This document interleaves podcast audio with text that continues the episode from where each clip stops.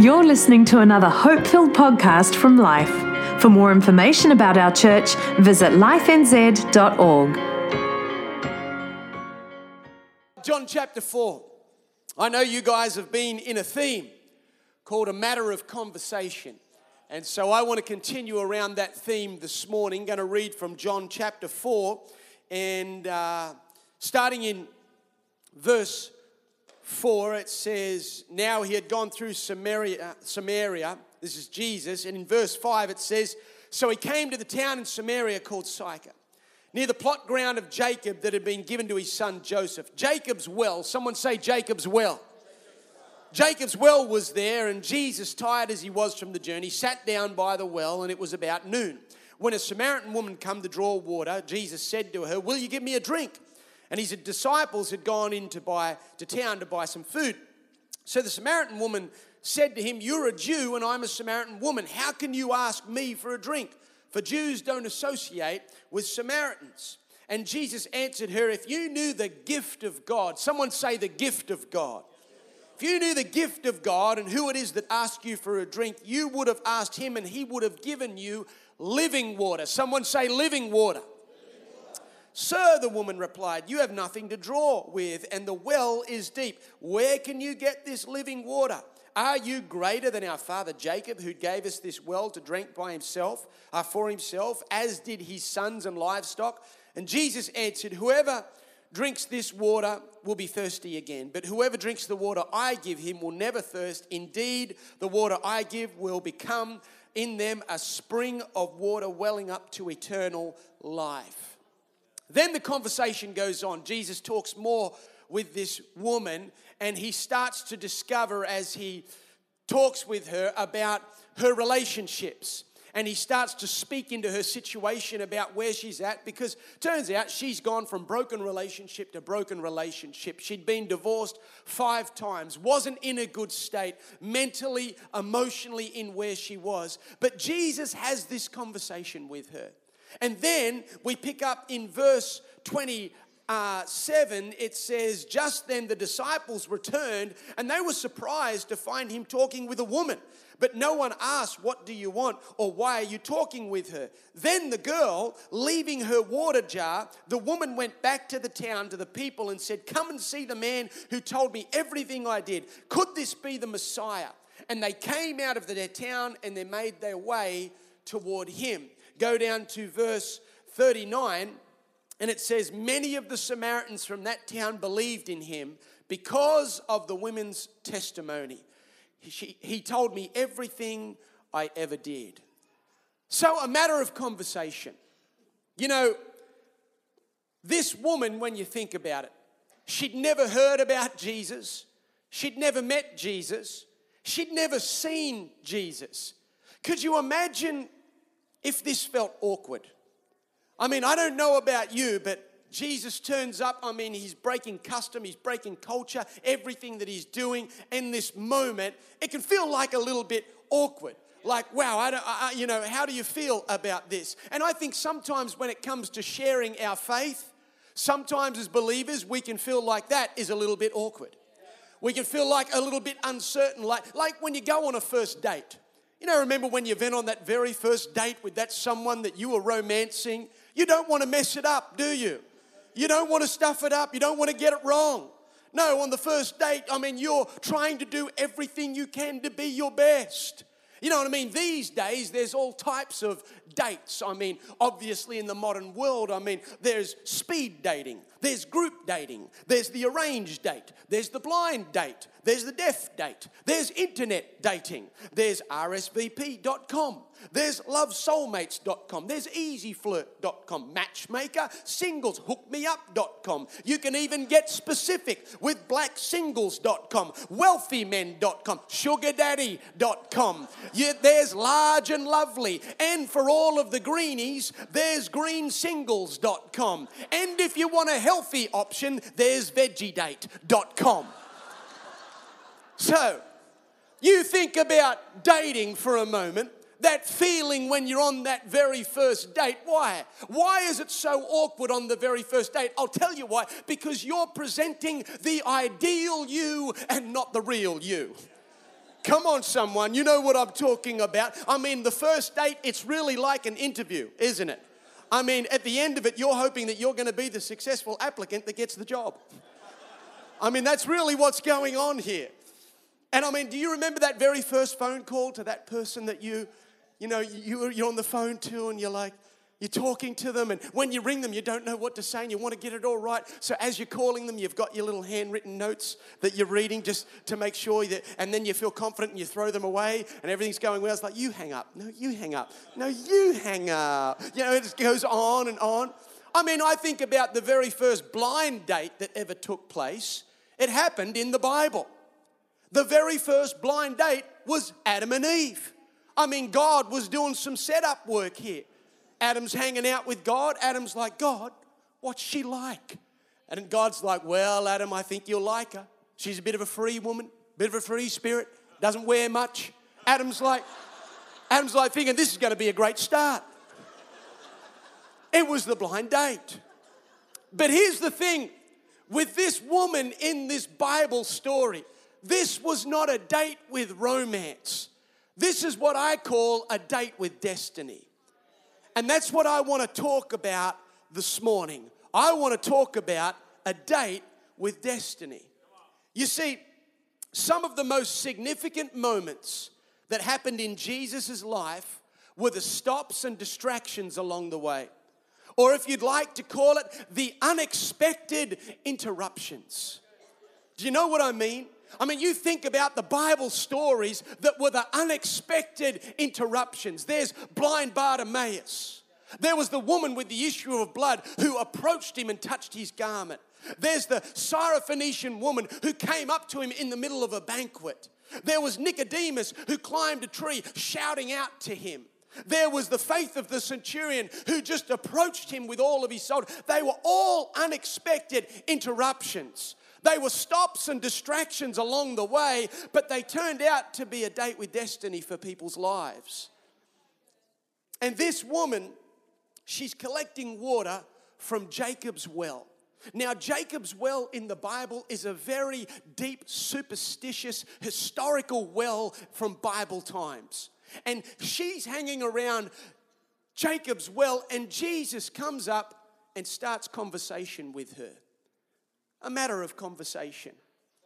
And a couple of thoughts around this Bible story that I think we can learn when it comes to having that conversation when it comes to our faith with people. And the first thought that I want to present this morning is don't become too busy to be interrupted and stopped. Come on. Don't become too busy to be interrupted and stopped. Jesus stops for a drink. The Bible says in verse 6 that it was the sixth hour. In other words, the sixth hour of the day is noon, it's the middle of the day. Now, in Samaritan culture, all Samaritan women would rise early in the early hours of the morning. They would go to the well to draw water for the day, for their responsibilities. The reason why Samaritan women would rise early was to avoid the Mediterranean heat. So they would go early.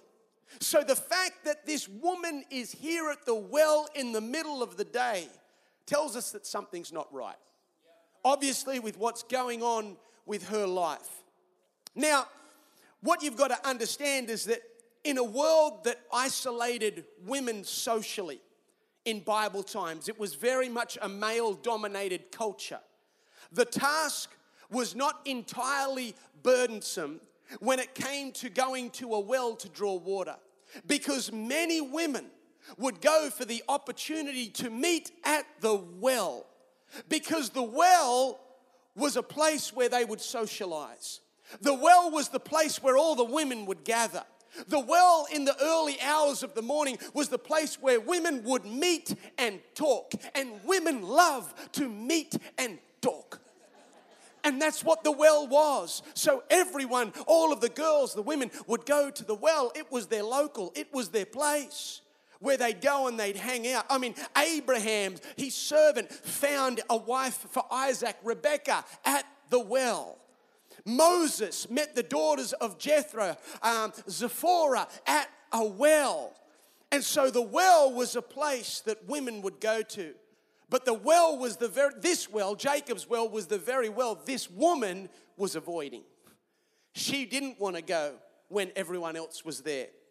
She's there in the middle of the day, maybe because of her reputation. Divorced five times, broken relationships, seemed to be immoral, the shame, the guilt, the attention, the gossip. Maybe that's why she wasn't there. And Jesus could have just passed by, but no, he sees and he stops and he stops. And now there's a custom in the day that we have to be aware of. Verse 9 says, For Jews don't associate with Samaritans. So you've got to understand the custom and the culture of Jewish culture and Samaritan culture. Now, Jesus, he's male, he's single, he's religious and Jewish. And clearly defined social barriers ought to keep him from speaking to any woman in such a private setting. But don't you love how Jesus always breaks religious laws and religious customs to meet with people? In fact, the Bible says in 1 Peter 3, verse 15, always be prepared to give an answer to everyone who asks to give the reason for the hope that you have. But do this with gentleness and respect. I love that Jesus, with this woman, when he shares with her, it's out of gentleness and respect. You see, I had a friend who Years ago, she was in the city in her job and she was late for an appointment in the CBD. So she was trying to get from the street that she was on over to Pitt Street that she needed to. And so in Sydney, we have Uber. Anyone here, you, you have Uber? Yeah, we have taxi cabs. We have all the, they're called the silver cab taxi service. And so she's looking and she couldn't get an Uber in time, and there's taxis everywhere, silver cabs. And she's like, I'm just going to jump in a cab and I'm going to get to Pitt Street. And so she sees the silver car. She runs over, jumps in the back seat, and she says, Take me to Pitt Street real quick. And so the driver, he's a, a foreigner. And so he's like, uh, Yes, yes, yes, absolutely. Okay. And so he starts driving, and then she's getting annoyed because he's going a long way, and she's like, hey, turn at this corner. You're going the long way. Turn here. I'm going to be late. You've got to get me to this appointment. And he's like, oh, yeah, yes, sorry, so, so, sorry, so, sorry. So turns and away they go and they're driving. And, and then she's like, she's looking at time. She's trying to, she's got, I can't be late. I've got to get there. And, and then she starts, while she's in the back of the silver cab, she's looking around in the silver car. And she noticed that there's no payment system in the front of the car. She notices that there's no photo of the driver in the front of the car. And then she starts to look around and realize that she's jumped in the back of someone else's silver car and demanded to be driven to Pitt Street. And as she's working this out, she starts apologizing to the driver who still drove her to Pitt Street anyway. but I thought, isn't it a classic example of how we can become so busy that we just forget to be stopped and interrupted by where we're at and what moments we're in. You know, it's so easy to be preoccupied by your routines, your habits, your meetings, your agenda, your family, your career, your marriage. But we've got to learn to stop and be interrupted for the moments to happen that could be a date with destiny for people's lives. The second thought that I want to bring to your attention from this story is grace conversations trump religious perceptions. Grace conversations trump religious perceptions. Jesus says in verse 10, He says, If you knew the gift of God, if you knew the, the gift of God, what's the gift that Jesus is talking about here? He's talking about the gift of grace because he knew her circumstances. He knew her life. He knew that she was feeling shame. He knew that she was feeling guilt. He, he knew that she was feeling rejection. So the very thing he brings to her as a gift is grace, is grace in his conversation. And Jesus' conversations, you'll notice they were never argumentative. They were always filled with grace. Because arguments don't win people to salvation grace wins people to salvation.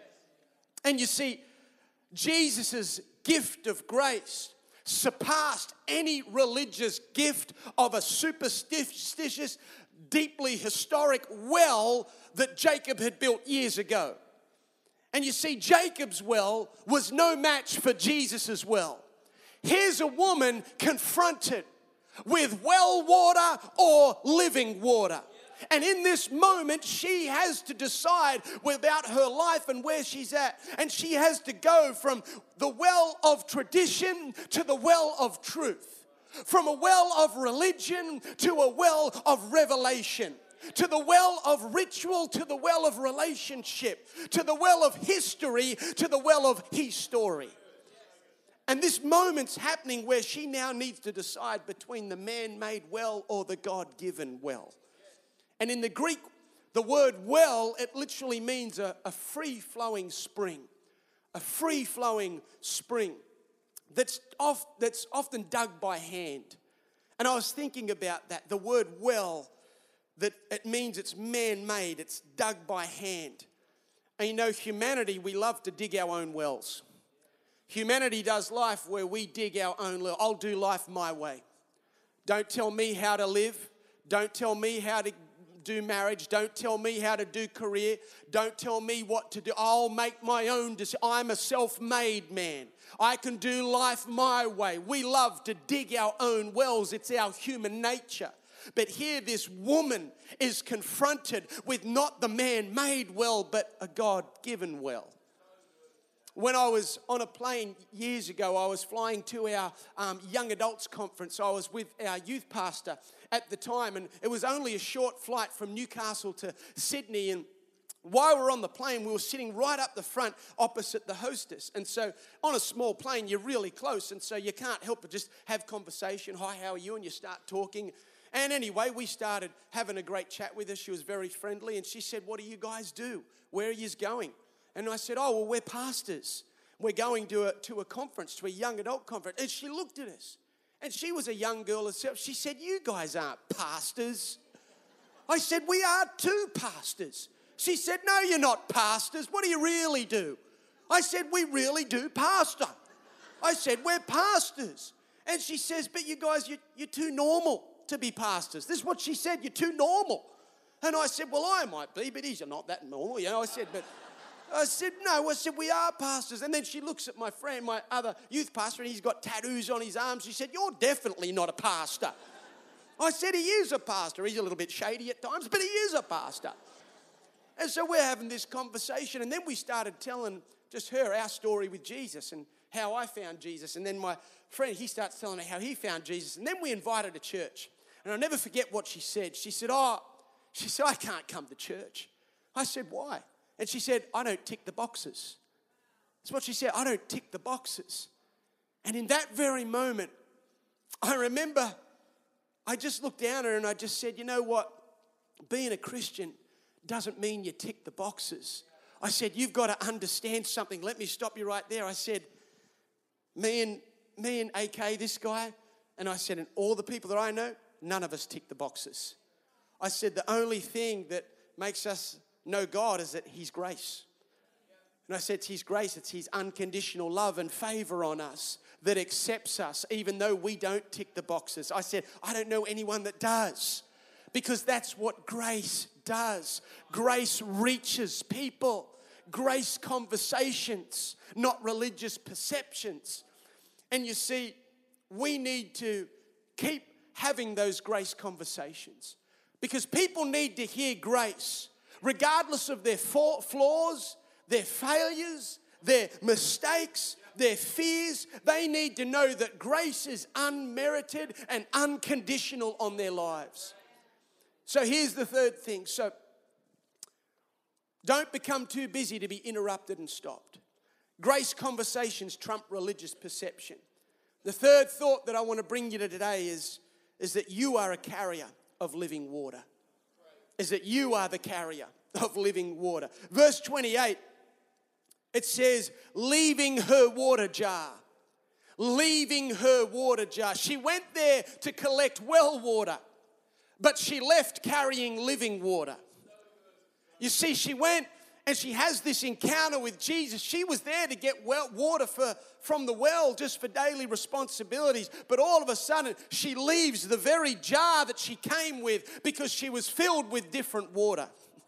She was filled with living water. And you see, I love that she had this sense of urgency. She didn't even worry about her daily responsibilities and what was happening right there and then. She had something more urgent that she was carrying on the inside. And so then she starts to make her way back to the town. See, what you've got to understand about salvation is a person's salvation, it's like a chain of events. Do you know what I mean? A person's journey to Christ, it's like a chain of events. And you see, every link represents something along that journey that was on that chain of events. This might be a bumper sticker that they saw on a car that said Jesus. This might be a parent that prayed for them when they were young. This might be a Bible they one time picked up from the shelf. This might be a Christian friend that they know from school. This might be on the TV some preacher they heard. This might be an invitation to church and so on and so forth. And every link, a Christian song they heard on the radio. Every link is a link in the chain. And the thing about the chain of events is you don't know what the final link is before they meet Christ. See, all you and I need to be worried about and concerned about is that we don't become the missing link. Do you understand what I'm saying? You see, you and I, we're just links in the chain of a person's events to salvation. You don't know what link you're going to be, but just don't be the missing link. You see, what was this girl carrying? Verse 39 says, Many of the Samaritans in that town believed because of the woman's testimony. You know what she was carrying? She was carrying her testimony. She was a carrier of her story, of how Christ's story encountered her story, and she now became a carrier of it. I love that. You see, this woman who was rejected, this woman who was probably despised, looked down upon, gossiped about, probably insecure, no self esteem. The reason why she's there in the middle of the day feeling unwanted and worthless, all of a sudden she decides, hang on a minute. I mean, you've got to remember, she was divorced five times. Reputation had started to get out. Reputation was ruined. Credibility was ruined. The only other person I know that's been divorced five times is Wesley Snipes. And you know, I can sort of understand why Wesley Snipes would be divorced five times because if I was one of his wives, there is only so much reruns of Blade Trinity and Passenger 57 that you can watch. Okay? And so I get that. But you've got to understand in Bible times, if someone is divorced five times, Jewish custom regards that a woman can be divorced two or three times. But any more than that, she's classed as exceedingly immoral. So think of the reputation that she had. That's why she's at the well by herself.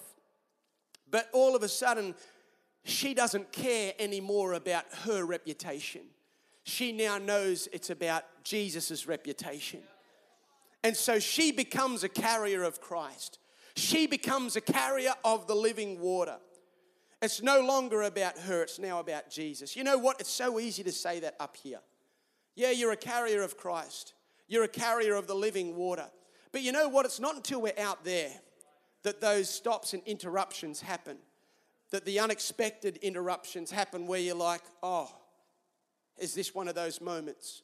Let me tell you about John's story. John arrived at our house at about 3:30 in the afternoon.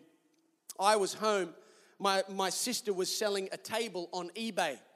And she said, Oh, Scotty, she said, Look, can you just be here? I'm going out to dinner and movies with my friends. And uh, can you, John's just going to come by. He's paid for it. Just pick it up and go. And I'm not sure, sis. Go for it. Go for the movie. Go for dinner. All good. And so John arrives at about 3:30, 4 o'clock. He picks up the table and then he leaves, goes. I close the door, I don't see John again. I'm thinking, great. About half an hour later, there's a knock at the front door. And basically, John says, Oh, can you give me a hand? My car has broken down. And I'm like, Sure, I'll give you a hand. I'll give you a hand. So I go out and try and push start his car. Couldn't get it going. I said, Look, I've got some jumper leads. I'll get the jumper leads out my car. We'll try and get the car going. It was like a flat battery or something. Well, that didn't start it. Then I, I owned a small SUV four wheel drive. I said, Look, I've got a tow rope. I'll hook up to you. We'll tow you around the neighborhood. We'll get your car going. So this goes on for about an hour. I'm pushing John's car, jump starting, we're towing. I mean, this is all happening. And so then we get back, but John's car still doesn't work. And then he says, Oh, can I come in and borrow your phone?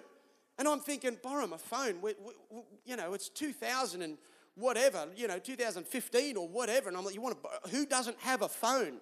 I mean, John's in his 60s. He doesn't have. A, I'm thinking in Australia, we got 26 million phones. We got more phones than people, but not John. He doesn't have a phone. So he comes inside. I say, sure, John, you know, use my phone. You can, you can use it. Now, while John's on my phone, I start having an internal conversation with God. And I start putting two and two together because John, he's like, oh, he's not sounding very confident on the phone. He's not with AA and he's trying to ring his wife and he's trying to ring her and she's not responding. And so I start putting two and two together and I'm saying to God, I'm like, God, I've done everything that I can do for John. I've been out there pushing this car. I went out jumper leads on that car. I even towed his car. I'm like, God, I've done everything that I can do for John right now. I my spirit was willing, but my flesh had had enough. you know what I'm saying? And so this had gone on over for an hour. Well, it turns out that John gets off the phone. He lives two hours away. And his wife's not picking up the phone at home. So he's left her a message. And he says, Oh, I've got nowhere to go. And I said, Well, I'll go and put the jug on for a cup of tea. and so I'm putting the jug on for the cup of tea, and I'm thinking, Right, if this guy's going to be stuck in my house, I'm thinking, God, I'm going to hit him with the gospel like he's never seen it coming. You're a bullseye in this. You don't even know it, John. You've got a big target on your head. You're going to cop Jesus between the eyes today, buddy. This is what I'm thinking, right? I'm making the cup of tea. For five hours, John stays in my house. Five hours.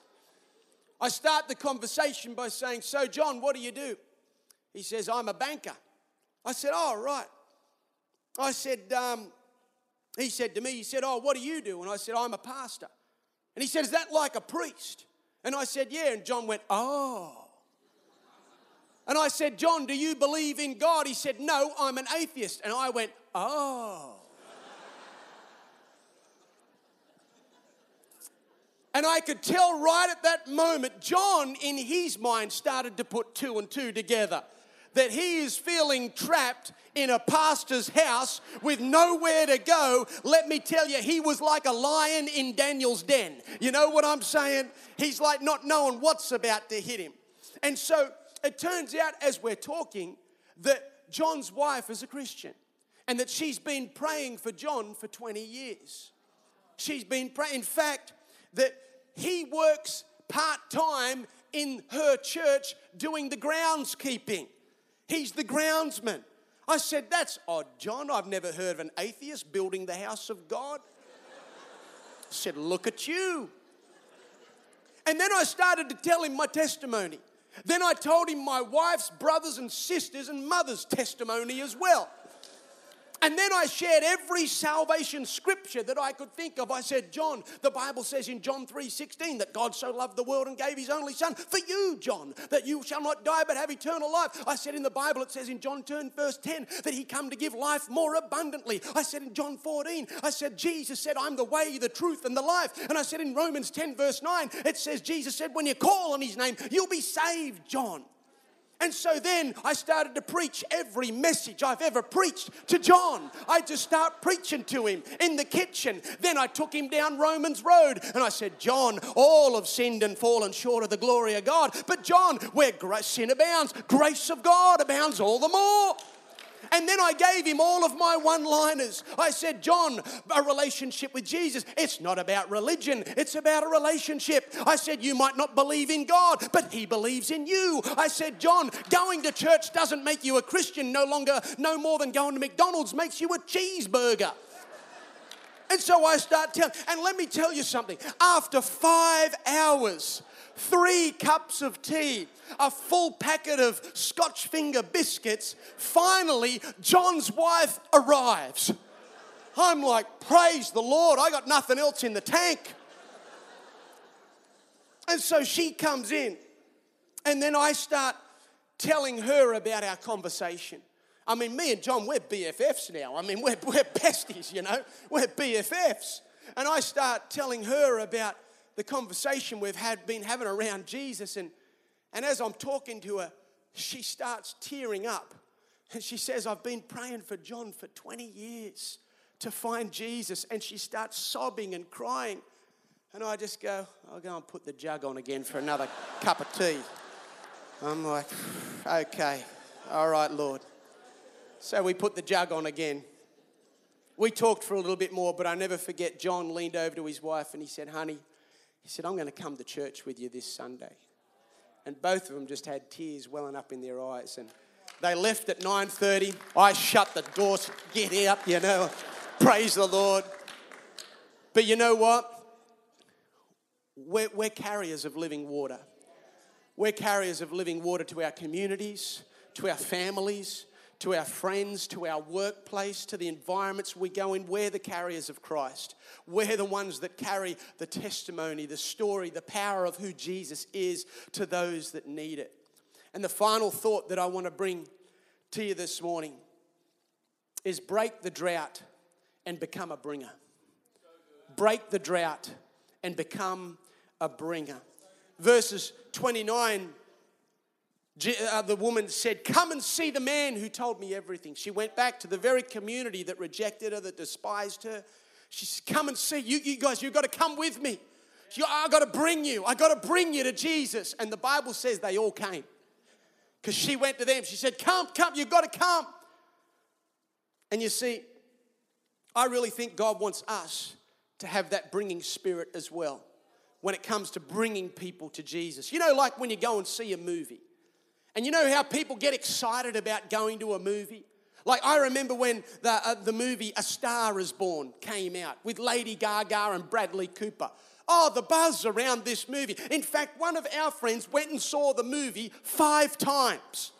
Because, you know, there's movies where people get excited about movies, and you know what they get more excited about? Bringing you to see the movie with them. So they've seen it and then they want you to see it. So they go and they're like, You've got to come and see this movie. And then they finally get you into the movie. And what do they do? They start saying things like, Oh, you're going to laugh next, you're going to laugh. And then you feel like you've got to give the courtesy laugh. you know, it's like, yeah. And, and, and then they keep going. And they just can't contain themselves. They always tell you, You see that guy? he dies. You know, it's like, it's like they've got to tell you because bringers are excited about bringing, you see. You see, fishermen don't invite fish into the boat. No, they bring it. Firemen don't invite water to a fire. No, they bring it. And a farmer doesn't invite the harvest in. No, he brings it. Romans 6, verse 3 says, You have brought us from death to life. Is there anyone in the house today and you've been brought from death to life? Hmm. He brings you from brokenness, from loneliness, from sickness, from depression into an abundant life of Jesus. You see, the reason why people are in church today, most people are here not because of preaching, not because of a program, not because of a band or a media or an invitation card, but most people are in church today because just someone brought them. Someone brought them. You see, Andrew in the Bible, one of the disciples, he qualifies all of us to be a bringer. Andrew never preached a sermon, he never did any miracles, he never wrote any epistles. He was not outstanding in any way that we can know of, but Andrew was brilliant at bringing people to Jesus. In John chapter 1, he brought his brother, Peter, Simon Peter, he brought Peter to Jesus. And then we don't hear anything about Andrew. Then later on in John chapter 9, he turns up with a whole bunch of people. He brings a whole multitude to Jesus, brings more people. See, Andrew had a reputation for bringing. You see, when was the last time we brought people to church? I was preaching in our city campus at Hillsong. I was in the morning, I was at our Hills campus. I'd done three services in that morning. And then at night, back then, our services in the city, there was four services from the afternoon to the evening. So I'd preached a total of seven times that day. And I've got to tell you, I was delusional. I didn't know what planet I was on by the end of it. But I remember at the end of the service, we'd done ministry, we'd had altar calls, we'd preached, we'd prayed. And I remember all I could think about was after that seventh service is I'm going to go straight home, I'm going to see my wife, and I'm going to have a Tim Tam slam. And you guys have Tim Tams here? You know what a Tim Tam slam is with a hot chocolate? You bite both ends off and you suck the hot chocolate through the Tim Tam. Oh, eh, eh, eh, yeah. And so, so I'm just thinking that I'm thinking that, that's where I'm going. That's where I'm going home to see Ketty. We're going to have Tim Tam slam. That's what I'm doing. And so I get off the stage and I start walking down the stage, and out of the corner of my eye, I can see this big guy approaching me. And I can see his big Islander boy and he's coming and he's pushing chairs out the way and he's coming over and I can see him and, and, and, as he's coming closer, I mean, he's a cross between UFC and KFC. You know what I'm saying? He's coming out of nowhere. And I'm, I'm looking at the door and I'm thinking, I can still make it. You know, I, I can still make it. And so I start walking down, and then and then and, and then and I said, no, no, I've got, to stop. He's coming to have a chat. So I stopped and I waited for him. He comes up and he's like, Hebrew. And I'm like, oh, g'day, mate, how are you? And he starts talking, and his eyes were glazed, and he said, That was a nice talk. And I said, Oh, thanks. And he said, um, he said, This afternoon, he said, I was driving. And he said, I was driving up to the ridge at Manly in Sydney. And he says, There's a cliff up there. And he says, I've got a gun in my car. And he said, I've been carrying around this bullet all day. And he's holding this little bullet. And he said, I was going up there to take my life tonight to commit suicide. And as he's telling me this story, he says, But as I was on my way, he said, A friend called me. He said, A friend called me. And he said, and that friend asked me where I was and said, I need to be in church tonight. So he came to right where I was and he picked me up and he brought me back, took me to church. And he said, I just want to tell you that I don't need this bullet anymore and I want to give it to you and then in this moment, it was like this exchange because as he gave me the bullet, I was holding a Bible in my hand. And I gave him the Bible as he was giving me the bullet. And I said, Hey, I said, suicide no longer is in your hand, but now your future is. And in that moment, yeah, was, it was powerful. It really was. I actually carry the bullet around in my car with me back home. I don't know if that's legal or not, but anyway, I carry it. But I do it to remind me, to remind me of that, that boy's life because what I'm so grateful for is just the friend who brought him, the friend who just kept ringing, the friend who just didn't give up, the friend who just said, I need to try him again because it actually saved his life. When was the last time you decided to try that friend one more time? Ask that family member one more time, to be a bringer one more time, because the time is now. The time is in our hands for us to realize that it's only a matter of conversation. That's all it is. We're all links in the train, in the, in the, on the train, in the chain. But let's decide not to be the missing link. Let's decide not to be. As the team come, you know, Jesus went on in that scripture in verse 35, he said, The harvest is ripe. He said, The harvest is ripe. He said, Even now the reaper draws his wages, and now he harvests the crop. But where are the laborers?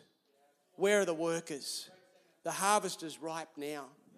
You know, you and I, we've got a huge field in our own backyard. You've got a field of your family, you've got a field of relatives, you've got a field of friends. And guess what? Every single one of them need Jesus. We hope you enjoyed this podcast from Life. If you have questions or want to contact someone about this message, visit lifenz.org.